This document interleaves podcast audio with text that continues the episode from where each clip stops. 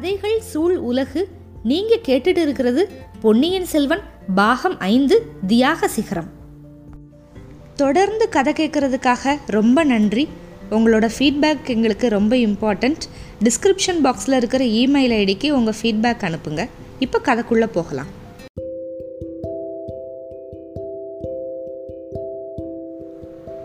பொன்னியின் செல்வன் பாகம் ஐந்து அத்தியாயம் எண்பத்தி எட்டு பட்டாபிஷேகம். நல்லன் சாத்தனார் வந்து அவ்வளவு பெருமையும் பேசி முடிச்சதும் பொன்னியின் செல்வர் வந்து சொன்னார்ல இவ்வளவு நாளும் நான் பாட்டு பாடுற அளவுக்கு ஒரு பெருமையான காரியம் எதுவுமே பண்ணலை ஆனால் இன்னைக்கு தான் நான் தொடங்க போகிறேன் அப்படின்னாருல. தொடர்ந்து புலவரை பார்த்து சொன்னார் ஐயா உங்களை நான் இன்னும் ஒன்று கேட்குறேன் சிபி சக்கரவர்த்தியிலிருந்து சிவஞான கண்டராதித்தர் வரைக்கும் எங்கள் சோழ குலத்து மன்னர்களோட புகழை வந்து ரொம்ப விரிவாக சொன்னீங்க. அது எல்லாம் இந்த புராதன குலத்தில் பிறக்கிற பாக்கியம் பெற்ற எனக்கு எவ்வளவு பொருத்தமோ அவ்வளவு என்னோட சின்ன சிறிய தந்தை மகான் கண்டராதித்த சோழரோட உத்தம திருப்புதல்வர் மதுராந்தகத்தேவருக்கு பொருந்தும்ல? அப்படின்னாரு. புலவர் ஆமா அப்படிங்கிறதுக்கு அறிகுறியாக தலையை மட்டும் அசைச்சாரு. சபையில் இருந்தவங்க அத்தனை பேரோட கண்களும் இப்போ சுந்தர சோழரோட மறுபக்கத்தில் அடக்க ஒடுக்கமாக உட்காந்துருந்த மதுராந்தகத்தேவர் பக்கம் போச்சு. இப்போ தான் புதுசாக பார்க்குற மாதிரி எல்லாரும் மதுராந்தக தேவராகிய அந்த சேந்தன் அமுதனை கூர்ந்து கவனிக்க ஆரம்பிச்சிட்டாங்க. ஏற்கனவே ரொம்ப கூச்சத்தோடு உட்காந்துருந்த மதுராந்தகர் இப்போ ரொம்ப சங்கோஷப்பட்டுக்கிட்டு பூமாதேவியை கண்கொட்டாமல் பார்த்துக்கிட்டு குனிஞ்சத்தில் நிமிராமல் இருந்தார். இதுக்கு இடையில இந்த மாறு வேடம் போட்டிருந்த ஆழ்வார்க்கடியான் வந்து மண்டபத்தோட ஒரு மூலைக்கு சின்ன பழுவேற்றையர் அவனை கூட்டிகிட்டு போனார்ல. ஒரு ரொம்ப கவலை கொடுக்குற செய்தி ஒன்று சொன்னான். என்னன்னா பாண்டிய நாட்டு ஆபத்து உதவிகளை சேர்ந்தவ படகோட்டி முருகையனோட மனைவி. ராக்கம்மாள் அப்படிங்கிறவளை வந்து மகுடாபிஷேக வைபத்து வைபவத்துக்கு வந்து கூடியிருந்த மக்கள் கூட்டத்துக்கு நடுவில் அவன் பார்த்தான் ஆழ்வார்க்கடியான். எதுக்காக அவன் இங்கே வந்திருக்கா அப்படிங்கிறது தெரிஞ்சுக்கிறதுக்காக பின்னாடியே போனான். சின்ன பழுவேட்டரையரோட அரண்மனைக்கு பக்கத்தில் ஜனக்கூட்டத்தில் அவள் மறைஞ்சு போயிட்டான். ஆழ்வார்க்கடியான் அங்கேயே நின்று அங்கேயும் இங்கேயும் பார்த்துக்கிட்டு இருந்தப்ப அவள் மறுபடியும் வந்தா. அவளோட இன்னொரு ஒரு பொண்ணு. இடுப்பில் ஒரு குழந்தையோட போனான். அந்த இன்னொரு பெண் வந்து சின்ன புழுவேட்டரையரோட மக மாதிரி இருக்கவும் ஆழ்வார்க்கடியானுக்கு வந்து என்ன பண்ணுறதுனே தெரியல. கொஞ்ச நேரம் அப்படியே நின்னான் சின்ன புழுவேட்டரையர் மக தான் அப்படின்னு நிச்சயமாக சொல்லவும் முடியல. சரி கொஞ்ச தூரம் அவங்களோட போய் உறுதி பண்ணிக்கலாம் அப்படின்ட்டு பின்னாடியே போனான். கூட்டத்தில் அவங்கள பின்தொடர்ந்து போகிறது வந்து எளிய காரியமாக இல்லை. அவன் பின்தொடர்ந்து வர்றான் அப்படிங்கிறத ராக்கமாலும் கவனிச்சிட்டா போல. அவள் திடீர்னு கூட்டத்துக்கு மத்தியில் என்ன பண்ண ஆரம்பிச்சிட்டா ஐயையோ இந்த ஆள் என்னை தொந்தரவு பண்ணுறான் பெண்களை தொடர்ந்து வந்து தொல்லை கொடுக்குறான் அப்படின்னு சத்தம் போட ஆரம்பிச்சிட்டா. உடனே அங்கே இருந்த ஜனங்களில் நிறைய பேர் வந்து ஆழ்வார்க்கடியானை சுற்றிக்கிட்டு அவனை கண்டிக்க ஆரம்பிச்சிட்டாங்க. அவங்கக்கிட்டையெல்லாம் ஆழ்வார்க்கடியான் வந்து நான் அப்படியெல்லாம் எதுவுமே செய்யலை. எல்லாரையும் மாதிரி மகுடாபிஷேக காட்சிகளை பார்க்க வந்தவன் அப்படின்னு சத்தியம் பண்ணி சொன்னான். அவனை சுற்றிக்கிட்ட ஜனத்திரளை ஒரு வழியாக சமாதானப்படுத்தி அவன் வெளியேறதுக்குள்ளே ராக்கம்மாளும் அப்புறம் இடுப்பில் குழந்தையோட போன இன்னொரு ஒரு பொண்ணும் மறைஞ்சிட்டாங்க. ஆழ்வார்க்கடியான் வந்து கோட்டை வாசல் வரைக்கும் அவங்கள தேடிக்கிட்டு போனான். கோட்டை வாசலுக்கு கொஞ்சம் தூரத்தில் ஒரு மூடு பல்லக்கில் குழந்தையோட போன அந்த பெண் வந்து ஏறிக்கிட்டு இருக்கிறத பார்த்தான். பல்லக்கை சுற்றி நாலு குதிரை வீரர்கள் நின்னாங்க. பல்லக்கில் வந்து அந்த பெண் ஏறினதுமே பல்லக்கும் குதிரைகளும் போக ஆரம்பிச்சிருச்சு. மேலும் அவங்க பின்னாலேயே போகலாமா அப்படின்னு யோசிக்கிறதுக்குள்ள மகடாபிஷேகத்தை பார்க்கறதுக்காக வந்துக்கிட்டு இருந்த ஒரு பெரிய ஜனக்கும்பல் வந்து ஆழ்வார்க்கடியானை இடித்து தள்ளிக்கிட்டு வந்து ரொம்ப தூரம் கோட்டைக்குள்ளே கொண்டு வந்து விட்டுருச்சு. இந்த செய்தியை கோட்டை தளபதி கிட்ட உடனே தெரிவிக்கணும் இது முக்கியமானது அப்படின்னு நினச்சி ஆழ்வார்க்கடியான் வந்து பட்டாபிஷேக மண்டபத்துக்கு வந்து சேர்ந்தான். அருள்மொழிவர்மர் தான் இப்படி வந்து கட்டளை போட்டிருக்காரு. மாறு வேடம் போட்டு ஜனக்கூட்டத்தில் அங்கேயும் இங்கேயும் திரிஞ்சு ஜனங்க என்ன பேசிக்கிறாங்க? அப்படிங்கிறத தெரிஞ்சுக்கிட்டு வந்து சொல்ல சொல்லியிருக்காரு. அந்த கடமையை நிறைவேற்றிக்கிட்டு இருக்கிறப்ப இந்த மாதிரி நிகழ்ச்சிகளெல்லாம் நான் பார்த்தேன் அப்படின்னு ஆழ்வார்க்கடியான் வந்து விளக்குனான். இப்படியெல்லாம் சொன்னதுமே சின்ன பழுவேற்றையருக்கு வந்து அவன் சொன்னதில் ஒரு நல்ல ஒரு பூரண நம்பிக்கை வந்துருச்சு. ஏன்னா தன்னோட மகள். அவள் வந்து பழைய மதுராந்தகனோட மனைவியில் அவளை பற்றி அவருக்கு ஏற்கனவே ரொம்ப கவலை. திருமலை சொன்ன செய்தி வந்து அவருக்கு திகில வேற உண்டு பண்ணிருச்சு. மனக்குழப்பத்தையும் உண்டாக்கிருச்சு. நம்ம அரண்மனைக்கு போய் உண்மையை தெரிஞ்சுக்கிட்டு வரலாம். அவசரமாக போக நேர்ந்ததை பற்றி மந்திரி அனிருத்தர் மூலமாக சுந்தர சோழருக்கும் பொன்னியின் செல்வருக்கும் அறிவிக்கிறபடியும் அதுக்கெல்லாம் ஆட்களை வந்து பணிச்சிட்டு சின்ன பழுவேட்டரையர் அந்த மண்டபத்துல இருந்து ரொம்ப வேகமாக வெளியே போயிட்டார். ஆழ்வார்க்கடியான் வந்து பொன்னியின் செல்வர்கிட்ட சொல்ல வேண்டிய அவசியம் இல்லை. தமிழ் புலவர் நல்லன் சாத்தனார்கிட்ட பேசிக்கிட்டு இருந்தப்பவே இளவரசர் வந்து சின்ன பழுவேட்டரையர் மேலேயும் கவனத்தை செலுத்திக்கிட்டே தான் இருந்தார். அவர் மண்டபத்தை விட்டு போனதுமே பொன்னியின் செல்வரோட முகம் வந்து இதுக்கு முன்னால் இருந்ததை விட பயங்கரமாக ஒளி பொருந்திய முகமாயிருச்சு. இப்போ சக்கரவர்த்தி பக்கம் திரும்பி நின்று கம்பீரமான குரலில் பேசினார். தந்தையே நம்ம கோட்டை தளபதி சின்ன பழுவேட்டரையர் ஏதோ மிக அவசரமான காரியமாக வெளியே போகிறாரு அது காரணமாக இந்த மகுடாபிஷேக வைபவம் வந்து தடைபட வேண்டியது கிடையாது. இந்த சபையில் இன்னும் பல பெரியோர்கள் இருக்காங்க. வீர மரக்குலத்து முதல்வர்கள் இருக்காங்க. வேலும் வாளும் ஏந்தி எத்தனையோ போர்க்களங்களில் போர் செஞ்சு விழிப்பு அடைஞ்சவங்க இருக்காங்க. அவங்களில் யாராவது அவங்களோட திருக்கரத்தினால இந்த புராதன சோழகுலத்தோட மணிமுகுடத்தை எடுத்து சூட்டலாம். அவ்வளவு பேரும் இந்த போர் கிரீடத்தையும் உடைவாளையும் செங்கோலையும் அவங்களோட ஆகி வந்த கரத்தினால தொட்டு ஆசை சொல்லியிருக்காங்க. அதனால் இனிமே என் கையினால் நானே எடுத்து இந்த மணிமகுடத்தில் சூடிக்கிட்டாலோ தப்பு எதுவும் இல்லை. ஆனால் அப்படி செய்கிறதுக்கு முன்னால் தந்தையே உங்ககிட்டையும் இங்கே வந்திருக்கிற விஜயம் பண்ணி இருக்கிற பெரியவங்க கிட்டேயும் மரக்குலத்தவர்கள்கிட்டையும் நான் ஒரு விண்ணப்பம் செய்யணும். புறாவோட உயிரை காப்பாத்துறதுக்காக சதையை அரிஞ்சு கொடுத்த சிபி சக்கரவர்த்தியோட பரம்பரையில் வந்தவன்னா அதனால் நம்ம குலத்தில் இருக்கிற அத்தனை பேர் மாதிரி எனக்கும் செம்பியன் அப்படிங்கிற குலப்பேர் இருக்குது கன்று குட்டியை இழந்த பசுவுக்கு நீதி வழங்குறதுக்காக மகனுக்கு வந்து மரண தண்டனை கொடுத்த மனுநீதி சோழரோட வம்சத்தில் வந்தவன் நான். நம்ம குலத்து முன்னோர்கள் அத்தனை பேருமே போர்க்களத்தில் புறமுதுகிடாத வீரர்கள் அப்படின்னு எப்படி புகழ் பெற்றாங்களோ அது மாதிரியே நீதி நெறியிலிருந்து அணு அளவு கூட தவறாதவங்க அப்படிங்கிற புகழையும் அடைஞ்சு வந்திருக்காங்க. அவங்களோட வழியில் வந்தவனா நீதி நெறிக்கு மாறா நடக்கலாமா? இன்னொருத்தருக்கு நியாயமாக உரிய பொருளையோ பதவியையோ நான் அபகரிக்கலாமா? நம்ம ஆஸ்தான புலவர் நம் குல முன்னோர்களை பற்றி அழகான சந்த கவியில் பாடிட்டே வந்தப்ப அவங்க அத்தனை பேரும் என் என் மனக்கண்ணு முன்னால் வந்து தரிசனம் கொடுத்தாங்க. ராஜகேசரிகளும் பரகேசரிகளும் வரிசை வரிசையாக நின்று காட்சி தந்தாங்க. நலங்கள்லையும் நெடுங்கள்லையும் பெருங்கள்லையும் கோச்சங்கனாரும் என கருணை ததும்புற கண்களில் பார்த்து எங்கள் குலத்தில் பிறந்த பைய மகனே இந்த சிங்காதனம் உனக்கு உரியதா? கொஞ்சம் யோசிச்சு பாரு அப்படின்னு சொன்னாங்க. விஜயாலயரோ ஆதித்தரோ பராந்தகரோ ராஜாதித்யரோ என வீர திருவெளிகள்னால பார்த்து குமாரா நீ இந்த சிங்காதனத்தில் ஏறுறதுக்கு உரியவன் ஆகிறதுக்கு என்ன வீர செயல் செஞ்ச சொல்லு அப்படின்னு கேட்டாங்க. நான் அவங்களுக்கு பதில் சொல்கிறதுக்கு தயங்கினேன். அதுக்கப்புறம் மனசை திடப்படுத்திக்கிட்டு அவங்கள கைகூப்பி வணங்கி விண்ணப்பித்துக்கிட்டேன். சோழ குலத்து முதல்வர்களே நீங்கள் செஞ்ச அரும்பெரும் செயல்களில் ஆயிரத்தில் ஒன்று கூட நான் செய்யலை. ஆனால் உங்கள் ஆசையோட இனிமே தான் அந்த மாதிரி காரியங்களை நான் பண்ண போகிறேன் நீங்கள் நிலநாட்டின சோழ குலத்து புகழ் மேலும் வளர்ந்து ஓங்கி நீடூழி நிலச்சிருக்கிற மாதிரியான காரியங்களை நான் பண்ண போகிறேன் செயற்கரிய செயல்களை செய்ய போகிறேன் உலகமே வியக்கிற மாதிரி செயல்கள் செய்ய போகிறேன் வீராதி வீரர்கள் நீங்களே பார்த்து மெச்சுற மாதிரி தீரச் செயல்களை செஞ்சு உங்கள் எல்லாரோட வாழ்த்துகளையும் நான் பெறப்போகிறேன் இந்த மாதிரி என்னோட குலத்து முன்னோர்கள்கிட்ட நான் சொன்னேன். அவங்களும் முகமலர்ந்து எனக்கு அன்போட ஆசி சொன்னாங்க. இப்படி பேசிக்கிட்டே இருந்ததை எல்லாரும் கேட்டுக்கிட்டு இருந்தாங்கல்ல அவங்க அந்த சபையில் இருக்கிறவங்க அத்தனை பேருக்கும் ரோமாஞ்சனம் அடைஞ்சாங்க. அதில் ஒருத்தர் வீரவேல் வெற்றிவேல் அப்படின்னு முழங்கினார். உடனே சபையிலிருந்து அத்தனை பேரும் வீரவேல் வெற்றிவேல் அப்படின்னு முழங்க அந்த ஒலி வந்து பட்டாபிஷேக மண்டபத்துக்கு வெளியிலையும் கேட்டுச்சு. அங்கே கூடியிருந்த மக்கள்கிட்டேயும் ஒரு கிளர்ச்சியை உண்டு பண்ணுச்சு. பொன்னியின் செல்வர் எல்லாரோடையும் சேர்ந்து அவரும் முழங்கினார். வெற்றிவேல் வீரவேல் அப்படின்னு முழங்கினார். அப்புறம் முழக்க அடங்கினது மறுபடியும் சொன்னார். தந்தையே சோழ நாட்டு வீரர்களுக்கு உரிய இந்த முழக்கம் ஒரு சமயம். தங்களோட பாட்டனார் பராந்தக சக்கரவர்த்தியோட காலத்தில் வடபெண்ணைக்கு அப்பால் துங்கபத்திரை கிருஷ்ணா நதி வரைக்கும் கேட்டுச்சு. அந்த அந்த நதிகளுக்கு அப்பால் இருக்கிற வேங்கி நாட்டாரும் கலிங்க நாட்டாரும் கல்யாணபுரத்தாரும் மானிய கேடத்தாரும் அந்த முழக்கத்தை கேட்டு நடு நடுங்கினாங்க. இன்னும் மேற்கு திசையிலையும் தெற்கு திசையிலையும் கிழக்கு திசையிலையும் நூறு நூறு மரக்கலங்களில் ஆயிரம் பதினாயிரம் சோழ நாட்டு வீரர்கள் போய் இந்த நாட்டு வர்த்தகத்தை காப்பாற்றிட்டு வந்தாங்க.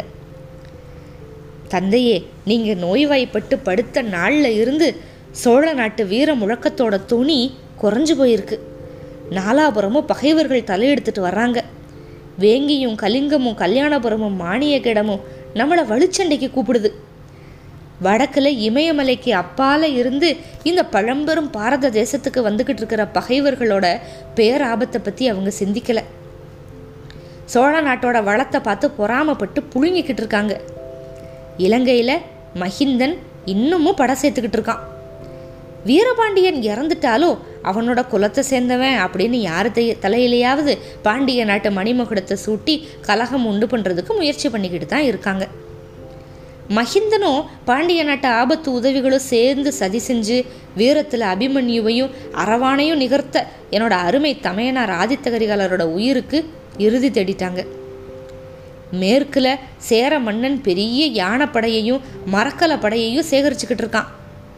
சேரனுக்கு மரக்கல படையை தயாரித்து கொடுக்கறதுல மேற்கு திசையிலிருந்து புதுசாக கிளம்பி இருக்கிற ஒரு முரட்டு கூட்டத்தினர் அவங்க வந்து உதவி பண்ணுறாங்க சோழ நாட்டை சூழ்ந்து இருக்கிற ஒரு பேரபாயம் இது. தந்தையை நெடுங்காலமாக அரபு தேசத்தில் இருக்கிறவங்க கப்பல் தொழிலில் சிறந்து விளங்குறாங்க. சீன தேசம் வரைக்கும் போய் வர்த்தகம் நடத்திக்கிட்டு வர்றாங்க. நம்ம நாட்டு துறைமுகங்களுக்கும் அவங்க அடிக்கடி வர்றது உண்டு.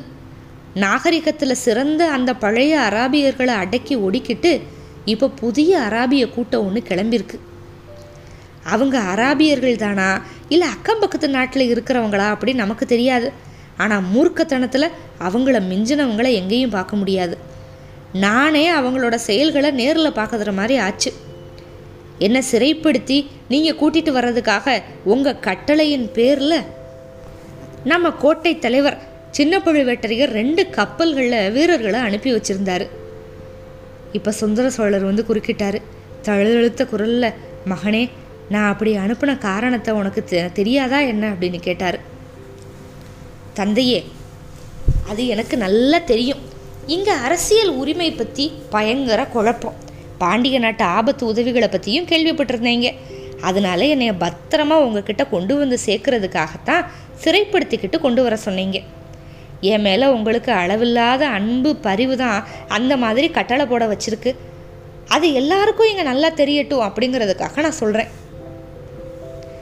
அப்படி என்னை சிறப்படுத்த வந்த நம்ம வீரர்கள் வந்து நூற்றுக்கணக்கானவர்கள். ஈழ நாட்டு கடற்கரையில் உடஞ்ச கப்பல்லேருந்து வந்து ஒதுங்கி இருந்த அராபிகர்கள் பத்து பேருக்கு மேலே இருக்க மாட்டாங்க. நம்ம வீரர்களில் எத்தனை பேரை அவங்க திடீர்னு தாக்கி கொண்டுட்டாங்க அப்படிங்கிறத பார்த்தனா அடைஞ்ச வேதனை இன்னமும் என் மனசை விட்டு போகலை. அந்த புதிய அராபிய சாதிக்காரவங்க சேர மன்னனுக்கு வந்து கப்பல் கட்டுறதுல உதவி செய்கிறாங்க அது மட்டும் கிடையாது கலிங்க நாட்டாரோடையும் தொடர்பில் இருக்காங்க. இந்த மூணு நாட்டில் இருக்கிறவங்களும் சேர்ந்து சோழ நாட்டு கடல் வாணிபத்தை வந்து அடியோடு அழிச்சிடணும் அப்படின்னு தீர்மானிச்சிருக்காங்க. கடல் கொள்ளைக்காரர்கள் வந்து அரபு நாட்டுக்காரவங்களாக இருந்தால் என்ன? அல்லது நம்ம கூட எத்தனையோ விதத்தில் தொடர்பு கொண்ட சேர தேசத்துக்காரவங்களாக இருந்தால் தான் என்ன? நம்ம நம்மளோட கடல் வாணிகத்தை காப்பாற்றிக்கணும் அப்படின்னு சொன்னால் நம்ம கடற்படையை பெருக்கணும். ஆயிரம் ஆயிரம் புதிய மரக்கலங்களை கட்டணும். புதிய புதிய மாலுமிகளை பழக்கணும். கப்பலில் இருந்து கொள்ளைக்காரர்களோட போர் செய்யக்கூடிய வீரர்களை சேர்க்கணும். கீழே கடல்ல இருக்கிற தீவுகள் எல்லாத்துலேயும் புலிக்கொடியை நாட்டி ஆங்காங்கு நம்ம வீரர்களை நிப்பாட்டி வைக்கணும். இந்த காரியங்கள் எல்லாத்தையும் செய்கிறதா நம்ம குலத்து முன்னோர்களுக்கு நான் வாக்குறுதி கொடுத்துருக்கேன். அதை நிறைவேற்றுறதுக்கு உங்களோட அனுமதி வேணும். இந்த சபையில் இருக்கிற பெரியவங்களோட சம்மதமும் வேணும். இப்படி சொல்லி கொஞ்சம் நிப்பாட்டினார் பொன்னியின் செல்வர். மகனே சோழ குலத்து வீர புகழை நீ வளர்க்குறதுக்கு நான் தடை பண்ணுவேனா? சோழ நாட்டு கடல் வாணிபத்தை பாதுகாக்கிறதுக்கு இந்த மகா சபையில் இருக்கிற பெரியவர்கள் தான் தடை சொல்ல போகிறாங்களா அப்படின்னாரு சுந்தர சோழர். உடனே மறுபடியும் அந்த சபையில் வீரவேல் வெற்றிவேல் அப்படின்னு முழக்கம். தந்தையே நீங்களோ இந்த சபையில் இருக்கிறவங்களோ தடை சொல்ல மாட்டீங்க. நான் ஏற்கிற காரியங்களில் நான் ஜெயிக்கணும் வெற்றி அடையணும் அப்படின்னு ஆசையும் சொல்லி அனுப்புவீங்க. உங்களோட ஆசை நிறைவேறி நான் எடுத்த காரியங்களில் வெற்றி கிடைக்கணும் அப்படின்னா முதல்ல என் உள்ளத்தில் நிம்மதி ஏற்படணும்.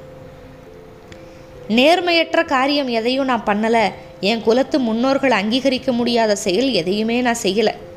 பிறருக்கு உரியதை நான் ஆசையினால் அபகரிக்கலை அப்படிங்கிற உறுதி எனக்கு கிடைக்கணும். குல தர்மத்துக்கு ஒவ்வாத காரியத்தை இங்கே நான் பண்ணிட்டு புறப்பட்டேன் அப்படின்னா என் உள்ளம் என்னை வருத்திக்கிட்டே இருக்கும். பகைவர்கள்கிட்ட போர் செஞ்சு நான் எப்படி ஜெயிப்பேன்?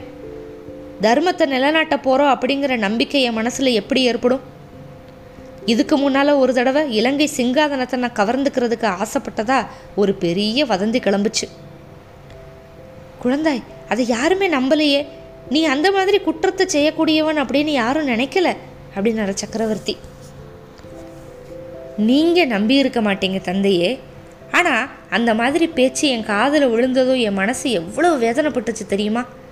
ஈழ நாட்டு பிட்சுக்கள் எனக்கு கொடுத்த மணி மகுடத்தை நான் வேணாம் அப்படின்னு மறுதளிச்சதை என்னோட நண்பர்கள் ரெண்டு பேர் தெரிவாங்க. அப்போ அவங்க ரெண்டு பேருமே என் பக்கத்திலே இருந்தாங்க. அப்போ அங்கே சபையில் இருந்த புத்த பிஷுகளோட தலைவர் ஆமாம் ஆமாம் எங்களுக்கும் அது தெரியும் அப்படின்னு சொன்னார். ஒரு பொய்யான அவதூறு என் மனசில் வந்து அவ்வளவு வேதனையை உண்டு பண்ணுச்சு. அதை நீங்கள் நம்பலை அப்படின்னா நம்புகிறவங்க சில பேர் இருந்திருக்காங்க. ஆனால் இப்போ உண்மையிலேயே நான் இன்னொருத்தருக்கு உரிமையாக வேண்டிய சிங்காதனத்தை அபகரிச்சுக்கிட்டேன் அப்படின்னா அதனால் இந்த சோழ குலத்துக்கு எத்தனை அபிகிருத்தி உண்டாகும்? ஏன் வாழ்நாளெல்லாம் அதை பற்றி வேதனைப்பட்டுக்கிட்டுல இருப்பேன். வேறு எந்த பெரிய காரியத்திலையும் என் மனசை செலுத்த முடியாது உற்சாகமாக செய்யவும் முடியாது. இப்போ இவ்வளவு நேரம் குனிஞ்சதில் நிமிராமல் இருந்த மதுராந்தகத்தேவர் இப்போ பொன்னியின் செல்வர் அண்ணாந்து பார்த்து ஏதோ சொல்கிறதுக்கு பிரயத்தனப்பட்டார். பொன்னியின் செல்வர் வந்து வந்தியத்தேவனை பார்த்து ஒரு சமிக்ஞை செய்ய வந்தியத்தேவன் போய் மதுராந்தக தேவர் பக்கத்தில் நின்றுக்கிட்டான் அவர் காதில் மட்டும் கேட்குற மாதிரியான மெல்லிய குரல்ல நண்பா சுந்தரமூர்த்தி நாயனார் இருக்கார்ல அவர் பாடின தேவாரத்தோட முதல் அடி என்ன? அப்படின்னா இந்த சமயத்தில் இது என்ன கேள்வி? அப்படிங்கிற வியப்போட மதுராந்தகர் பித்தா பிறைசூடி அப்படின்னாரு. வந்தியத்தேவன் கள்ள கோபத்தோட என்ன ஐயா என்ன பித்தன் அப்படின்னு சொல்கிறீங்க நீரில் பெண் பித்து பிடிச்சி அலையிறீங்க. அங்கே பாருங்க உங்கள் தர்ம பத்தினி பூங்குழலி உங்களை பார்த்து சிரிக்கிறத அப்படின்னா. இது என்ன இந்த நல்ல சிநேகிதன் இப்படி திடீர்னு வலுச்சண்டைக்கு வர்றானே அப்படிங்கிற எண்ணத்தோட மதுராந்தகர் வந்து இந்த பெண்கள் இருக்கிற இடத்த பார்த்தாரு. உண்மையில் பூங்குழலி வந்து இந்த பக்கம் பார்க்கவே இல்லை. பூங்குழலி குந்தவை வானதி செம்பிகன் மாதேவி வானமாதேவி இந்த அரண்மனை பெண்மணிகள் எல்லாரும் அளவே இல்லாத ஆர்வம் மிகுந்த கண்களில் அப்படியே பொன்னியின் செல்வரை தான் பார்த்துக்கிட்டு இருந்தாங்க. மறுபடியும் இப்படி வந்தியத்தேவன் கூட பேசிட்டு பெண்களை பார்த்துட்டு பொன்னியின் செல்வரை மதுராந்தகன் பார்க்குறப்ப சோழகுலத்தோட புராதன மணி மகுடத்தை கையில் வச்சுருந்தார் பொன்னியின் செல்வர். தளபதி சின்ன பழுவேட்டரையர் இன்னும் திரும்பி வரல. அதனால் என்ன? குறிப்பிட்ட வேளையில் முடிசூட்டு விழாவை நானே நடத்திடுறேன். தந்தையே விஜயாலய சோழர் முதல் நம் முன்னோர்கள் அணிஞ்சு வந்த இந்த மணிமகுடத்தை எனக்கு கொடுக்கறதுக்கு நீங்கள் உவந்தீங்க சாமந்தர்கள் தளபதிகள் கோட்டத் தலைவர்கள் பொதுமக்கள் எல்லாரும் அங்கீகாரம் பண்ணாங்க. ஆகையினால இந்த கிரீடம் இப்போ என்னோட உடைமை. என் உடைமையை ஏன் இஷ்டம் போல உபயோகிக்கிற உரிமையும் எனக்கு இருக்குல்ல? என்னை விட இந்த கிரீடத்தை அணிய தகுந்தவர் இங்கே ஒருத்தர் இருக்கார். என்னை விட வயசில் மூத்தவர். இந்த சோழ ராஜ்யத்துக்கு என்னை விட அதிக உரிமை அவருக்கு நியாயமாக இருக்குது இருந்த போதிலையும் அவர் அதை கேட்கல. நான் முடிசூட்டிக்கிட்டு சிங்காதனத்தில் உட்கார்றத பார்த்து சந்தோஷப்படுறதுக்கு சித்தமாக இங்கே வந்திருக்காரு. அவர் என்னோட உயிரை ஒரு தடவை காப்பாத்தினாரு. என் உயிரிலேயும் இனியவரான என்னோட நண்பரையும் காப்பாத்தினாரு. இந்த சோழ குலத்துக்கு நேர்றதுக்கு இருந்த பெரிய விபத்து நேராம தடுத்தாரு. இந்த மாதிரி சிறப்பான காரியம் எதையுமே நான் இதுவரைக்கும் இந்த சோழ தேசத்துக்கு பண்ணதே கிடையாது. அதனால் இந்த மணிமகுடத்தை மகான் கண்டராதித்தரோட குமாரரும் என்னோட சிறிய தந்தையுமான மதுராந்தகத்தேவரோட தலையில் நான் சூட்டுறேன். இந்த மாதிரி பொன்னியின் செல்வர் சொல்லிக்கிட்டே சக்கரவர்த்திக்கு மறுபக்கத்தில் உட்கார்ந்துருந்த மதுராந்தகத்தேவர் பக்கத்தில் போய் அவரோட தலையில் கிரீடத்தை வச்சார். மகுடத்தை வைக்கிறப்ப மதுராந்தகர் வந்து அதை தடுக்காமல் இருக்கணும்ல. அதனால் வந்தியத்தேவன் வந்து முன்ஜாக்கிரதையா அவருக்கு பின்னால் நின்று அவரோட தோள்கள் ரெண்டையும் நட்புரிமையோட இறுக்கி பிடிச்சிக்கிட்டு இருந்தான். ஆனால் மதுராந்தகரோ அப்படி எதுவுமே செய்ய முடியல. அவருக்கு வந்து ஒன்றுமே தோணலை. மெய்மறந்து தன்னோட வசம் இழந்து உண்மையிலேயே பித்து பிடிச்சவர் மாதிரி நாலா பக்கமும் வெறிக்க வெறிக்க பார்த்துக்கிட்டு இருந்தார். மணிமகுடத்தை சூட்டுனதுமே பொன்னியின் செல்வர் கோப்பரகேசரி மதுராந்தக உத்தம சோழ தேவர் வாழ்க அப்படின்னு முழங்கினார் சோழ சாம்ராஜ்ய சக்கரவர்த்தி உத்தம சோழர் வாழ்க அப்படின்னு வந்தியத்தேவன் பெரிய குரல்ல கத்தினான் இத்தனை நேரம் அப்படியே பிரமிச்சு போய் நின்ன முதன் மந்திரி அனிருத்தர் மற்ற எல்லாரும் வேற வழியே இல்லை. கோப்பரகேசரி மதுராந்தக உத்தம சோழர் வாழ்க அப்படின்னு முழங்கினாங்க. சுந்தர சோழர் வந்து உணர்ச்சி மிகுதியினால பேசுகிற சக்தியை அடியோடு இழந்திருந்ததுனால கையில் இருந்த பல நிற மலர்களை வந்து மதுராந்தக உத்தம சோழர் மேலே தூணார் அரண்மனை பெண்மணிகளும் சக்கரவர்த்தியவே பின்பற்றி மதுராந்தகர் மேலே மலர் மாறி பொழிஞ்சாங்க. மதுராந்தகருக்கு கொஞ்சம் திகைப்பு நீங்கினதும் நேர போய் செம்பியன் மாதேவி கிட்ட போய் கும்பிட்டு நின்னார். அந்த மூதாட்டியோட கண்கள்ல இருந்து கண்ணீர் அருவி மாதிரி பொங்கி பொழிஞ்சுக்கிட்டு இருந்துச்சு. மகனே இறைவனோட திருவுள்ளம் இந்த மாதிரி இருக்கு. நீயும் நானும் அதுக்கு எதிராக நடக்கிறது எப்படி சாத்தியம்? அப்படின்னாங்க. பொன்னியின் செல்வர் அப்புறம் சபையில் கூடியிருந்த மற்ற புலவர் பெருமக்கள் பட்டர்கள் பிக்ஷுக்கள் இவங்க எல்லாரையும் பார்த்து நீங்கள் இனிமேல் உங்கள் வாழ்த்து கவிதைகளை எல்லாம் உசிதப்படி மாற்றிக்கிட்டு சொல்லுங்க அப்படின்னாரு. அவங்களும் அவசர அவசரமாக வாழ்த்து கவிதைகளை மாற்றி அமைச்சிக்கிட்டு பாட ஆரம்பிச்சிட்டாங்க. மதுராந்தக உத்தம சோழருக்கு மணிமகுடம் சூட்டப்பட்ட கொஞ்ச நேரத்துக்குள்ளே அந்த செய்தி வந்து தஞ்சை வீதிகளில் கூடியிருந்த மக்களுக்கு நடுவில் பரவிருச்சு. அது வேகமாக பரவுறதுக்கு வந்தியத்தேவன் ஆழ்வார்க்கடியான பெரிய காரிய காரணமாக இருந்தாங்க. ஏன்னா பொன்னியின் செல்வர் ஏற்கனவே கட்டளை போட்டதுபடி அவங்க வீதிகளில் அங்கங்கே ஆட்களை நிப்பாட்டி வச்சுருந்தாங்க. அவங்கக்கிட்ட அவசர அவசரமாக போய் சொல்லி கோப்பரகேசரி உத்தம சோழ தேவர் வாழ்க அப்படின்னு முழங்க வச்சுட்டாங்க. இளவரசர் அருள்மொழிவர்மர் வந்து தனக்கு அளிக்கப்பட்ட ராஜ்யத்தை வந்து தன்னோட சித்தப்பா மதுராந்தகருக்கே கொடுத்துட்டாரு. கடற்கொள்ளைக்காரர்களை அடக்கிறதுக்காக பெரிய கப்பல் படை சேர்த்துக்கிட்டு சீக்கிரம் புறப்பட போறாரு அப்படின்னு வாய்மொழியாக செய்தி வந்து மக்கள்கிட்ட வேகமாக பரவுச்சு. சிலர் இதை உடனே நம்பினாங்க. பொன்னியின் செல்வரோட பெருங்குணத்துக்கு இது உகந்தது அப்படின்னு நினச்சாங்க. இன்னும் சிலர் கையில் கிடைச்ச பேரரசை யார் தான் இன்னொருத்தருக்கு கொடுப்பாங்க? அப்படின்னு சந்தேகப்பட்டாங்க. ஏக காலத்தில் பலவாறு பேசின பதினாயிரக்கணக்கான குரல்களும் வாழ்க வாழ்க அப்படிங்கிற முழக்கங்களும் சேர்ந்து புயல் காற்று அடிக்கிறப்ப அலைகடலில் கிளம்புற பேரு ஒலி மாதிரி இருந்துச்சு. கொஞ்ச நேரத்தில் அலங்கரிக்கப்பட்ட பட்டத்து யானை மேலே இருந்த பொன்மயமான அம்பாரியில் உட்காந்துக்கிட்டு மதுராந்தக உத்தம சோழர் பவனி கிளம்புனதும் எல்லா சந்தேகங்களும் மக்களுக்கு தீந்துருச்சு யானையோட கழுத்தில் யானை பகனோட பீடத்தில் உட்காந்துருக்கிறது பொன்னியின் செல்வர் அப்படிங்கிறத பார்த்ததுமே மக்களோட உற்சாகம் அப்படியே எல்லை கடந்ததாயிருச்சு. கோப்பரகேசரி மதுராந்தக உத்தம சோழர் வாழ்க அப்படின்னு மக்களோட குரல்கள் முழங்குச்சு. ஆனால் அவங்களோட மனசில் பொன்னியின் செல்வரோட செயற்கரும் செயல் மட்டும்தான் குடியிருந்துச்சு. அதை நினச்சதுனால அவங்களோட மனசு மாதிரியே முகங்களும் மலர்ந்து இருந்துச்சு பொன்னியின் செல்வர் மணிமகுடம் சூட்டிக்கிட்டு பவனி வந்தால் மக்கள் எவ்வளவு குதூகலமாக இருந்திருப்பாங்களோ அதை விட பன்மடங்கு அதிகமான குதூகலத்தை வந்து இப்போ வெளியிட்டாங்க. இமயமலை சிகரத்தில் புலி இலச்சினையை பொறிச்ச கரிகால் பெருவளத்தான வந்து பொன்னியின் செல்வர் மிஞ்சிட்டாரு அப்படின்னும் தியாக சிகரத்தில் இவர் வந்து தன்னோட லட்சணையை வந்து என்றைக்குமே அழியாத மாதிரி பொறிச்சிட்டாரு அப்படின்னு அறிஞர்கள் வந்து சந்தோஷப்பட்டாங்க. சாதாரண மக்கள் இப்படியெல்லாம் அணி அலங்காரங்களையும் உபமான உபமேயங்களையும் தேடிக்கிட்டுலாம் இல்லை. மதுராந்தகர் தலையில் மணிமுகடத்தர் சூட்டிட்டு பொன்னியின் செல்வர் பட்டத்து யானையை ஓட்டிட்டு போகிற காட்சி அவங்க உள்ளத்தை பரவசப்படுத்திருச்சு. ஆடிக்கிட்டு பாடிக்கிட்டு சிரிச்சுக்கிட்டு வாழ்த்துக்கிட்டு ஒருத்தரை ஒருத்தர் கட்டி தழுவிக்கிட்டு மலர்களை தூவிக்கிட்டு மஞ்சள் நிற அச்சதையை வாரி இறைச்சிக்கிட்டு ஒரே கோலாகலத்தில் அவங்களவே மறந்து ஆழ்ந்திருந்தாங்க. இந்த மாதிரி குதூகலத்தினால மெய்மறந்து கூத்தாடிக்கிட்டு இருந்த மாபெரும் ஜனக்கூட்டத்துக்கு நடுவில் பட்டத்து யானையை செலுத்திக்கிட்டு போகிறது எளிய காரியமெல்லாம் இல்லை.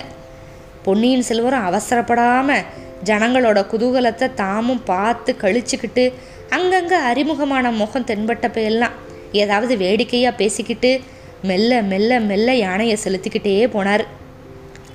வீதி வலம் முடிஞ்சு அரண்மனைக்கு திரும்புறதுக்குள்ள மாலை மயங்கி முன்னிரவு வந்துருச்சு. வானத்து விண்மீன்களோட வீதிகளில் ஏற்றின தீபங்கள் போட்டி போட்டுக்கிட்டு பிரகாசமாக இருந்துச்சு. அரண்மனை மேலே இருந்து மலர் மாறி பொழிஞ்சது. யானைப்பகா யானைப்பகா அப்படின்னு ஒரு இனிய குரல் வேற கேட்டுச்சு. பொன்னியின் செல்வர் அண்ணாந்து பார்த்தப்ப வானதியோட புன்னகை மலர்ந்த முகம் அங்கே தெரிஞ்சது.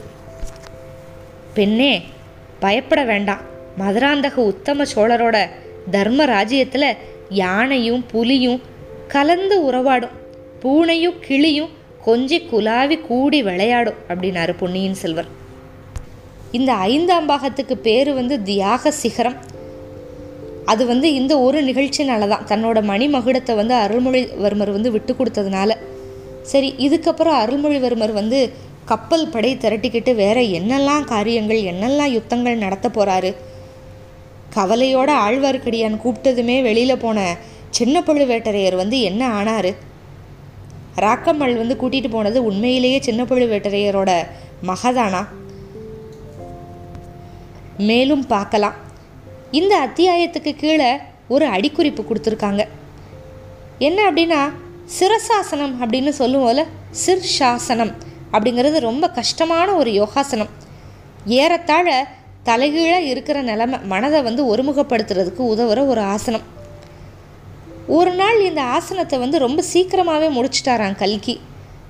தன்னோட பையன் திரு ராஜேந்திரன் அவர்கள்கிட்ட சொன்னாராம் சேர்த்து நமுதனை பேசாமல் ராஜாவை வச்சிடலாமே அப்படிங்கிற யோசனை தோணுச்சு. அதனால தான் அப்படின்னு சொன்னாராம். இது வந்து சுந்தா எழுதின பொன்னியின் புதல்வர் அப்படிங்கிற புத்தகத்திலிருந்து இருக்குது மேலும் பார்க்கலாம். காத்திருங்கள். அத்தியாயம் எண்பத்து ஒன்பதுக்கு மிக்க நன்றி.